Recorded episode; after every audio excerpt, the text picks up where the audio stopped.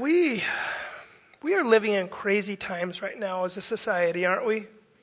I talked about this a while ago. Just all the the technological advancements that we have. And think about just the computing power in this tablet. I, I read that that the average scientific calculator has more computing power than, than NASA had when they put a man on the moon. That's amazing to me. You know, think of all the, the, the medical advancements, self driving cars. That's like the Jetsons. You know, that's, that's crazy. I mean, and we get so used to this stuff, but about it, you can order something online and two hours later, somebody's at your door giving it to you. That's amazing. That's better than the self driving cars to me. You know, we're, we're living in crazy times, and we're living in crazy times spiritually as well. Globally, revivals are taking place. I read the other day that the church in Iran was the fastest growing church in the world. That revival is spreading through, and the Lord's doing amazing things. People are having visions and just, just this crazy stuff going on. Throughout Asia, all this amazing revival is happening. and here at home, amazing things are happening as well, but, but sort of amazing in a, in a different way. Right? I mean, our culture and our society here is moving away from godly principles as fast as these other cultures are moving towards it. It seems like we're, we're moving away from godly living at, at breakneck speed.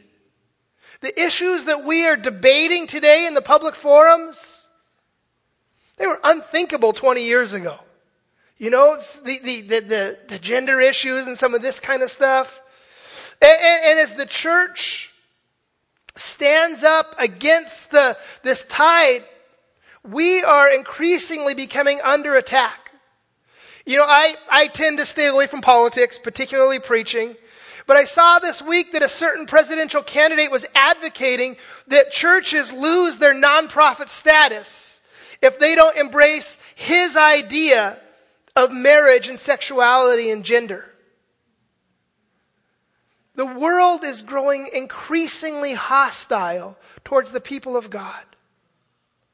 And it seems to me as though the church today, the church in the West, is stuck in a peacetime mentality when we're in a time of war. We are in a battle for the souls of lost men. And, and, and, this battle, it's coming to us, and we need to prepare ourselves. And listen, I'm not talking about running out and buying 12 AR 15s and 30,000 rounds of 5.56 and seven years of food. Now, I'm not against that either. That's just not what I'm talking about. We need to prepare ourselves spiritually for this battle that's forming. We as a culture have been living in a historically unprecedented long period of, of religious freedom. And just because we've had it for so long and we have it today does not mean that we're going to continue to have it. And I don't want to sound like a catastrophist, but man, Look at the writing on the wall. Look at the stuff going on around us. Changes are coming, and I believe that we as the church need to be ready spiritually. We need to prepare ourselves, and I think that means that we need to become a people of prayer. And we need to become a people of the Word. Because if Scripture is banned in our country like it has been in so many other countries around the world, we have to have it hidden away in our hearts. We need to be a people who continually seek the power and the filling of the Holy Spirit. Now, this isn't anything to do with my lesson today at all, actually. Just kind of something the Lord laid on my heart. We're going to pick up the text this morning in verse 15. John chapter 14, verse 15. And we left off there last week and we looked a little bit at this verse, but I want to pick it up there and just talk a little bit more about that and move on all the way through verse 18. All the way. I guess that's only four verses, so it's not very far. Jesus says in verse 15, If you love me, you will keep my commandments. I don't know if you guys know this about me, but I am a um, really good basketball player. Not to brag. Why are you laughing? I can do 360 slam dunks. I can hit threes from anywhere on the court. I have an almost 34 inch vertical leap. Back in the early 2000s, I was drafted by the Lakers. But listen, I decided not to go because I, I just didn't like Kobe's attitude back then. You know, it just, he just rubbed me the wrong way. And you might say, wow, that sounds good. Let's go play some basketball. You get me on the court, you find out that I can't even dribble. I can't shoot. I don't even know the rules, to tell you the truth, concerning basketball. I've got like a six inch vertical leap. You know that sort of stereotype about white men can't jump? it's my fault. Just to be clear. And so we get out there, you're going to say, wow, Pastor Joel, you're a big fat liar. You can't play at all. Your actions don't line up at all with what you said. And that's sort of the idea here. Jesus says, listen, anyone can say, I love Jesus, I follow Jesus. But he says, if you guys really love me, if you're really devoted to me, if you're really a discipler, then you'll do the things that I tell you to do. You'll keep my commandments. You'll obey me. Your, your words and your actions will be in agreement. and to be clear, and we touched on this last week, following Jesus' commands does not make you a Christian. Putting your faith and hope and trust in Jesus Christ putting your hope in the shed blood of Christ, believing in, in, the redemptive work at Calvary, that's what makes you a Christian. Keeping the commandments is merely evidence of that salvation. It's merely evidence of the relationship that you have with the Lord. Paul writes this in Ephesians chapter 2 verse 8. For by grace you have been saved through faith. And it is not your own doing. It is the gift of God and not a result of works, so that no one may boast. For we are his workmanship, created in Christ Jesus for good works, which God prepared beforehand that we should walk in them. What does Paul tell us here in these first three verses? We hear the first two verses quoted all the time, don't we? You're saved by grace through faith is a gift of God, not of works. And we understand that. But note what he says in verse 10. He says that we are saved for good works. I like how the King James translates it. It says that we are saved. Anybody have a King James here? No, but what's it say there? He, he didn't even turn to it. I see how it is. We are saved unto good works, it says. And, and I like that idea. We're not saved by obeying Jesus' commands, we're saved so that we can follow his commands. Before we knew Christ, we didn't even have the ability to keep his commands. Now, if you have no desire to walk with Jesus, if you have no desire to be more like him, if you have no desire to abandon your sins, if you have no desire to do the things that He wants you to do, you need to take a look at your life. We need to take a look at our lives and see if we even have a relationship with Him at all. We, if that's our heart, we need to ask ourselves if we even know the Lord. Jesus says if we love Him, we keep His commands. And the implication is that if we don't keep his commands, we don't really love him. well, you might think, well, gosh, I, I broke a commandment last night. Does that mean that I don't love him? Does that mean that I'm not saved? Does that mean that I don't know him?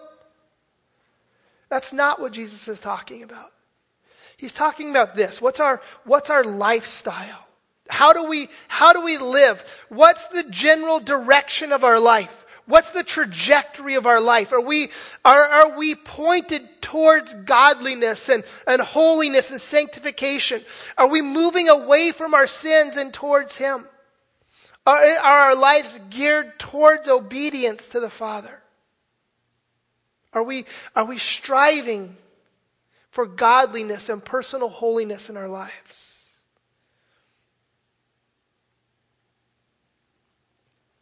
The prophet Samuel writes in 1 Samuel chapter 15 verse 22, Has the Lord as great delight in burnt offerings and sacrifices as in obeying the voice of the Lord? Behold, it is better to obey is better than sacrifice, and to listen than the fat of rams. Samuel says this. He says, Look, guys, you guys are offering up all these sacrifices, all these burnt offerings, atoning for your sins. And he says, That's great and all. Right? That's great that you're offering sacrifices for your sins. But why not just obey the Lord instead? instead of atoning for your sins, why not just be obedient to the Lord in the first place? That's what the Lord wants, Samuel says, just simple obedience. Again, Jesus says, If you love me, you will keep my commandments. And verse 16, I will ask the Father, and he will give you another helper to be with you forever. So we're getting into a topic here as we move into verse 16 that's to a degree, shrouded in mystery, surrounded by controversy as we're, as we're talking about the Holy Spirit.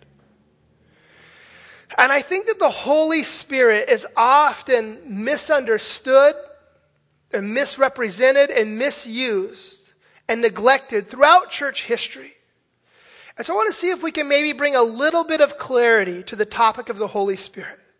And we're certainly not going to cover everything in regards to the Holy Spirit because we don't have 29 hours. You know, we don't have time for that. But we're going to look at some of the basics concerning the Holy Spirit over the next couple weeks. And whenever we talk about this, whenever we talk about the Holy Spirit and the ministry of the Holy Spirit, someone's going to disagree with me. Somebody's going to be offended. And, you know, I love you all. I don't care. Disagree. I'm going to tell you what I believe the scripture teaches concerning the Holy Spirit. Jesus says, okay, guys, walk with me, obey me, love me. And he says, when I'm gone, I'm going to send you another helper. Some of your translations say a comforter or an advocate. And most of you guys know this. The Greek word there is parakletos. and that word translates a helper or a comforter or an advocate. It's used differently throughout the Bible. And I'm not going to touch much this morning on him being our comforter. We'll look a little bit at that in the coming weeks. But I want to look at this idea of him being our helper. You know, and not in the sense of, you know, he does things that we don't want him to do. He's, I'm not saying that he's our, our assistant. Right? Holy Spirit, give me some coffee and pick up my dry cleaning. That's not what we're talking about. David writes this Psalm 46, verse 1. He says, God is our refuge and strength, a very present help in trouble. I love that verse, don't you? God is our refuge and strength, a very present help in trouble. What does he mean there when he says he's a very present help? It means that he's always in our midst.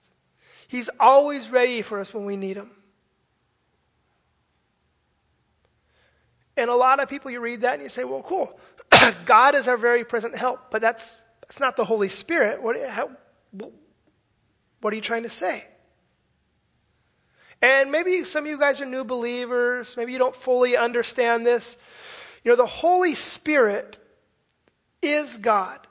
And I'm not going to go into a big lesson on, on, the, the triune nature of God this morning. We're not going to go in depth into the Trinity, except to say this God is one God who exists in three persons the Father, the Son, and the Holy Spirit.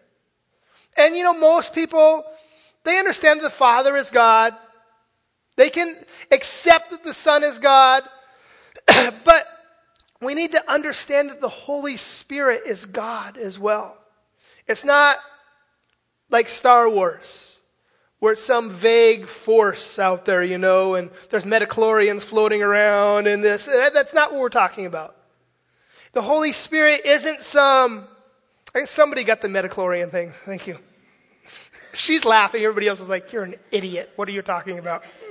So I appreciate you this morning. He's not just a, a, a fuzzy feeling, he's not a strange power or force that makes people do weird things. The Holy Spirit is God with a personality. He's a divine member of the Trinity. Again, he's not an it, not a force, but he has a distinct personality. And Jesus says he's our advocate. He goes before us. He hears our prayers and he takes them to the Father on our behalf. Even when we don't even know what to pray or how to pray, when we can just sob and groan. Paul says this in Romans 8:26. Likewise, the Spirit helps us in our weakness. For we do not know what to pray as we ought. But the Spirit Himself intercedes for us with groanings too deep for words. And He searches hearts. And He knows what is the mind of the Spirit. Because the Spirit intercedes for the saints according to the will of God. And a few verses before that, he talks about the believers. We're groaning in our spirits. And the Holy Spirit, He takes that. And, He brings it before the Father and He interprets it for us, as you will. He's He's our helper, He's our comforter, He's our advocate. And He says in verse 17, even the Spirit of truth, whom the world cannot receive, because it neither sees Him nor knows Him. You know Him, for He dwells in you, or he, sorry, He dwells with you and will be in you. So Jesus says the Holy Spirit leads us in all truth. And a lot of you guys are already familiar with this topic you understand the, the ministries of the Holy Spirit. There's three primary ministries or functions of the Holy Spirit. And there's three Greek suppositions to help us understand that. Para, in, and epi. And we've talked about this before. Para, as in parakletos, right? It means alongside. A paramedic or a paralegal right? They're sort of working alongside the doctor, doing the prep work, or alongside the lawyer, helping him out. The Holy Spirit is para. He's alongside everyone and all of creation. Here in verse 17, Jesus says, He is with the disciples, but soon He will be in them. So Jesus says, the Holy Spirit is with everyone, trying to lead them to Christ, wooing people to Jesus. And it's been described like this.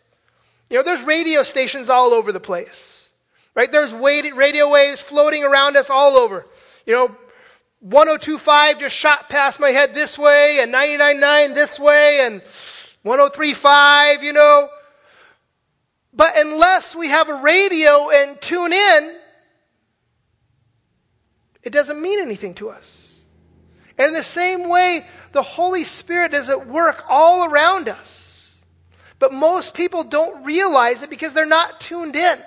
They're not listening to the Spirit. Jesus here in verse 17 says the Spirit is leading in all truth. The problem is that most people aren't following the leading of the Spirit. They aren't looking, they don't recognize Him. So the first ministry of the Holy Spirit is with, right? He's in the world with everybody, leading people unto Christ. The second one is in. In Greek, it's en, and it sounds like the English word in, and that's exactly what it means. Jesus says the Holy Spirit is with you, and soon he will be in you. When we come to Jesus Christ, the Spirit of the living God moves into us. He takes up permanent residence in our hearts. At the moment when we make that confession of faith, when we're born again, Scripture says that we're born of the Spirit. Right? The Spirit comes into us and He begins to teach us. He begins to guide us. He, he indwells us. Remember that great theological uh, movie, Pinocchio? Remember Pinocchio had that little sidekick. You remember his name? Jiminy Cricket. Right? And Jiminy Cricket sort of acted as his, as his conscience, didn't he?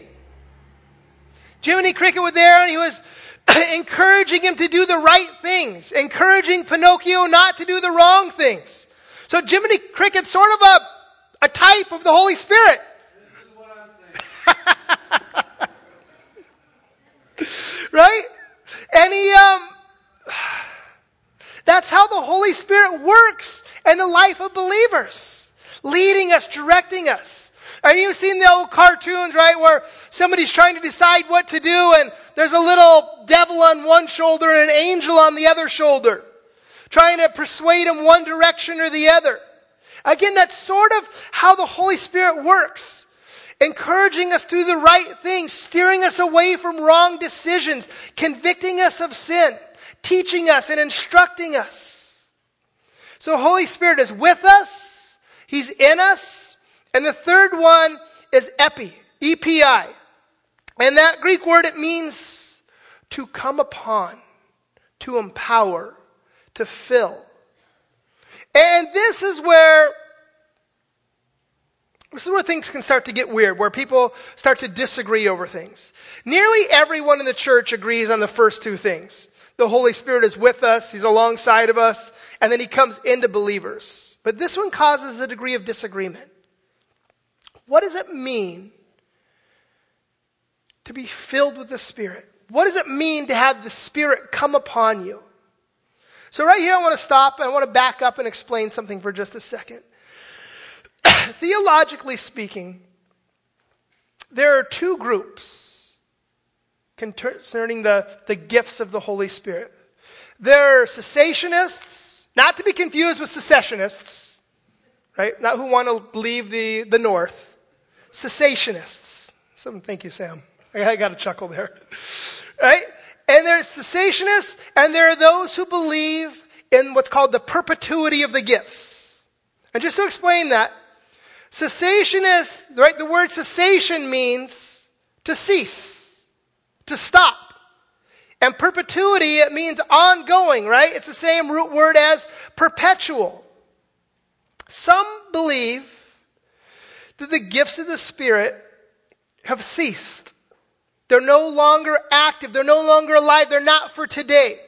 The gifts of, of healing and prophecy, words of knowledge, tongues, these things, they were signs gifts given to the early church to prove that they were acting on God's behalf. But they believed that once Scripture was canonized, we no longer lead, needed those sign gifts, so the gifts ceased. Cessationists. There are those who believe that the gifts are still active and legitimate and are available to all believers today. The Greek word for gift is charis. That's where we get the Greek word charismatic. Right? If someone is a, is a, is a charismatic leader, right? We say they're, they're, they're very gifted. In theological terms, charismatic means that they believe that the gifts of the Spirit are still in use today, that they're still available to the church today. They believe in what we said we call the, the perpetuity of the gifts, the ongoing nature of the gifts of the Spirit.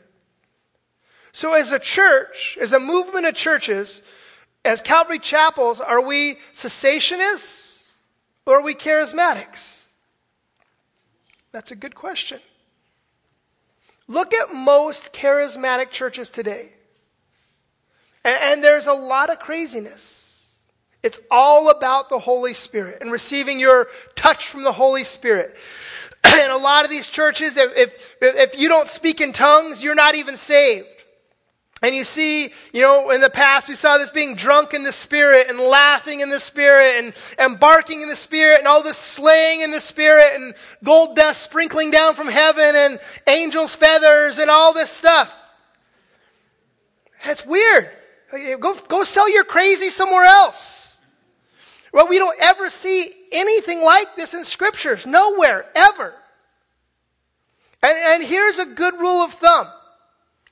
If Jesus didn't do it, the Holy Spirit's probably not going to do it either. And we model our churches after the New Testament church. And so if we don't see Jesus doing it, if we don't see it happening with the apostles, we don't do it either.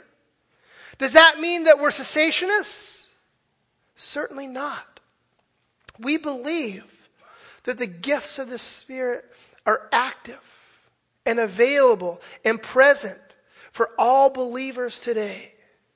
Well, you just said, well, listen, technically, we're charismatic in our theology. We believe in the gifts. We believe in tongues. We believe in healing. We believe in prophecy.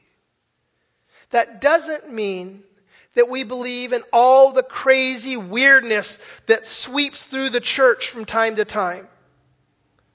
While we believe in the gifts of the Spirit and that they're active and alive, Paul says that church services should be orderly, with the teaching of the word, not filled with distractions. The Holy Spirit is not a circus act. The Holy Spirit never made people do crazy things, dancing out of control, flopping around, falling down. Paul writes in 1 Corinthians 14 33, and I like how the NLT translates it here.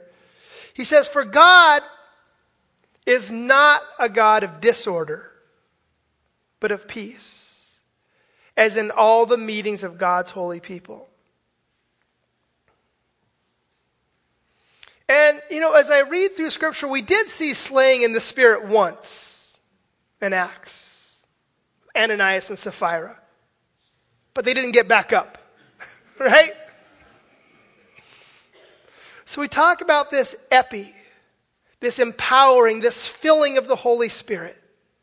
And what I believe that is, is this the Holy Spirit comes upon us at certain points, and He gives us specific supernatural abilities for a time.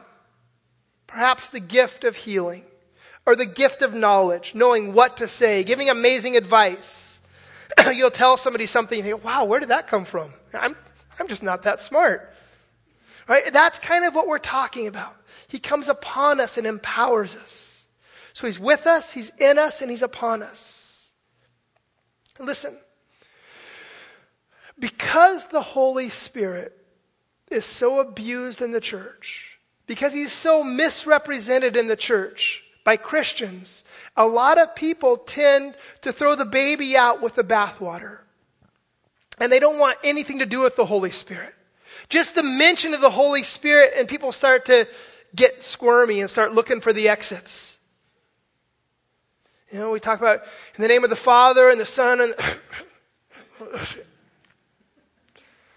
And listen, it's just as wrong to, to neglect the Holy Spirit as it is to abuse and misrepresent Him. The Holy Spirit is a gift for believers, it's a great blessing for us. It's a wonderful thing to experience His, His power and His presence. Now, listen, as a Christian, how many of you guys would like to see Jesus. And I don't mean, everybody's raising their hands, your church, yeah. I, I don't mean when you die. I mean after church today. Right? How many of you guys would like to go out to lunch with Jesus in the flesh? Right? Most everybody would say yes. Even, even non-believers would like to do that. And that'd be great. It'd be amazing, wouldn't it, to be able to sit down with Jesus and ask him a few questions? Jesus, creation.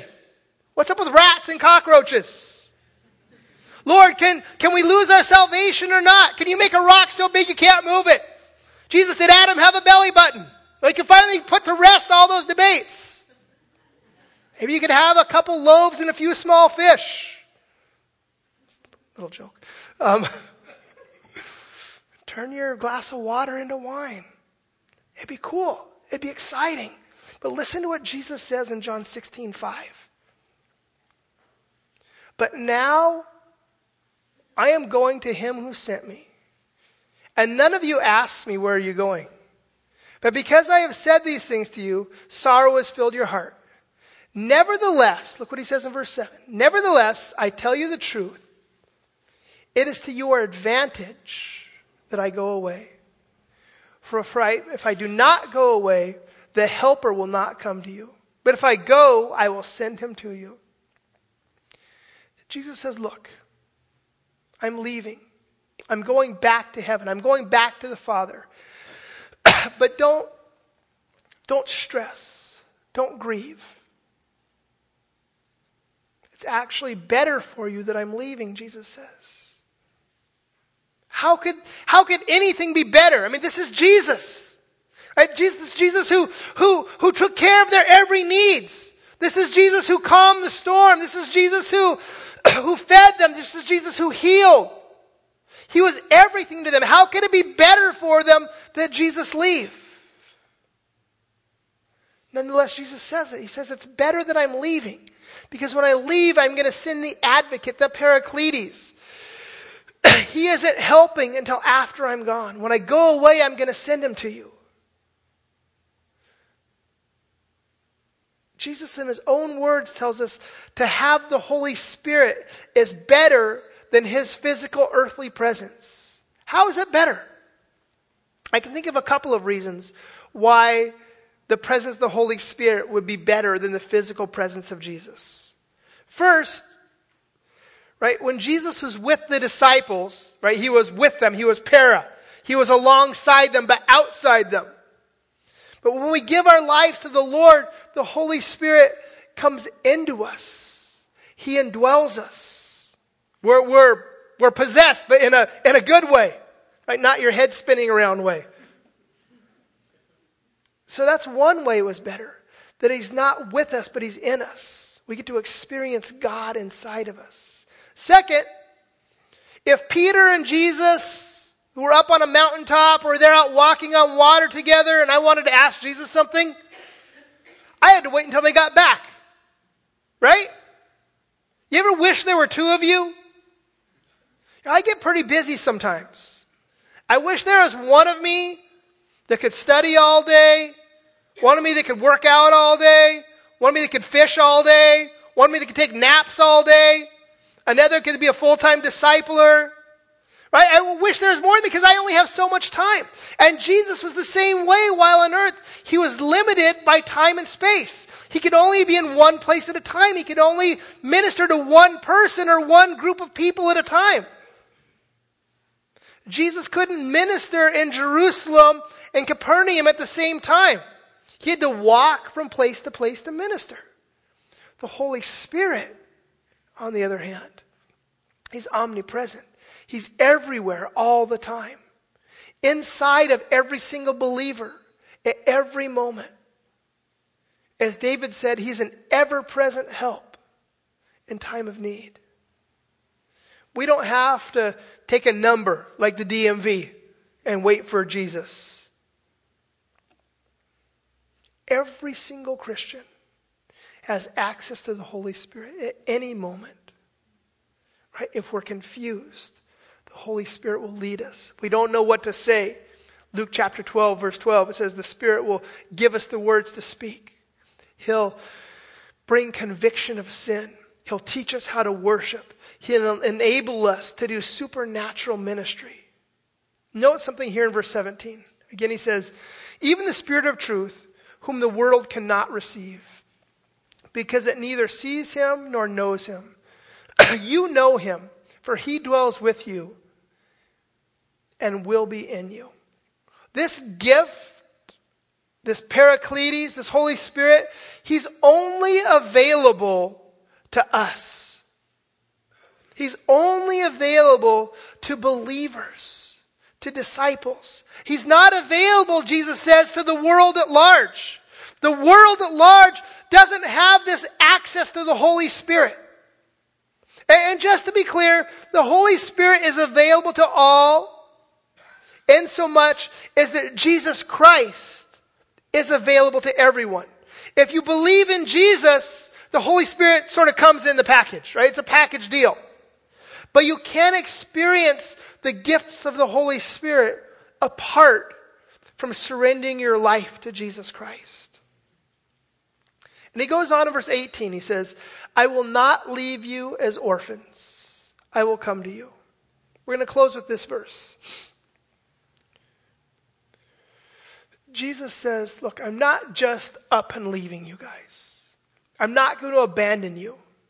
The King James Version says, I will not leave you comfortless. Remember the context. He's sending the comforter. He says, I will not abandon you. I will not leave you like orphans. You know, I think that a lot of people in life have been abandoned. Abandoned by friends, maybe. Abandoned by family. Abandoned by parents. Abandoned by spouses. And a lot of people live in this constant fear of abandonment, waiting for relationships to fall apart. And because we've experienced that so much in life, we sort of transfer that to the Lord. And we're waiting for our relationship with the Lord to sort of crumble and fall apart as well. And Jesus says, Look, guys, I'm not going to do that. I'm not going to abandon you. I'm going away. But you will experience my presence again through the power of the Holy Spirit. Paul writes in Romans chapter 8, verse 14 For all who are led by the Spirit of God are sons of God. For you did not receive the spirit of slavery to fall back into fear, but you have received the spirit of adoption as sons, by whom we cry, Abba, Father. The Spirit Himself bears witness with our spirit that we are children of God. Paul says, All who are led by the Spirit are God's children. He says, Look, we're not slaves anymore. We've received the spirit of adoption. Through the Holy Spirit, we've been adopted into the family of God. We've been made children of God. And I've shared this before, but under Roman law, that was a permanent thing. If I had a biological son and he upset me and I just didn't like him anymore, whatever, I could, I could disown him. I could go to the court, I could sign a document, and he's no longer my son. But if I adopted a child under Roman law, that was a permanent status. You could not, no, you, you couldn't disown an adopted child. And, and that's what Jesus is talking about here. He says he isn't going to abandon us. He isn't going to leave us comfortless. He isn't going to leave us as orphans. To confirm that, he says his spirit has joined with our spirit. His spirit gives witness. His spirit has taken up residence in our hearts and in our lives, leading us, guiding us, directing us, encouraging us, convicting us of sin. And we read that and then, oh, that's cool. But that loses some of the significance in our culture. We miss some of what Jesus was telling them. Under Roman law, orphans basically had no rights. If your family died and you were a child, you were pretty much hopeless. Males, boys typically were either sold into slavery or sent to gladiator school. a young woman who became an orphan, she was either going to be a slave or a prostitute. A family in Roman times, particularly, maybe, maybe not in Israel, but in the world at large in those days, a family was your source of, of protection from the world. A family was your provision.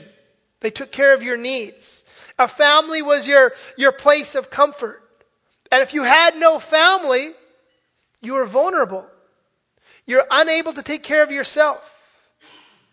And so when Jesus says, Look, fellas, I'm not going to leave you as orphans, he was speaking a very clear message to their hearts. He's saying, Look, the Holy Spirit will take care of you. The Holy Spirit will meet your needs. The Holy Spirit will be your protector and your provider. He'll be your comforter. He'll be your advocate. He says you've been adopted into the family of God and it's a permanent status. And I'll share something with you.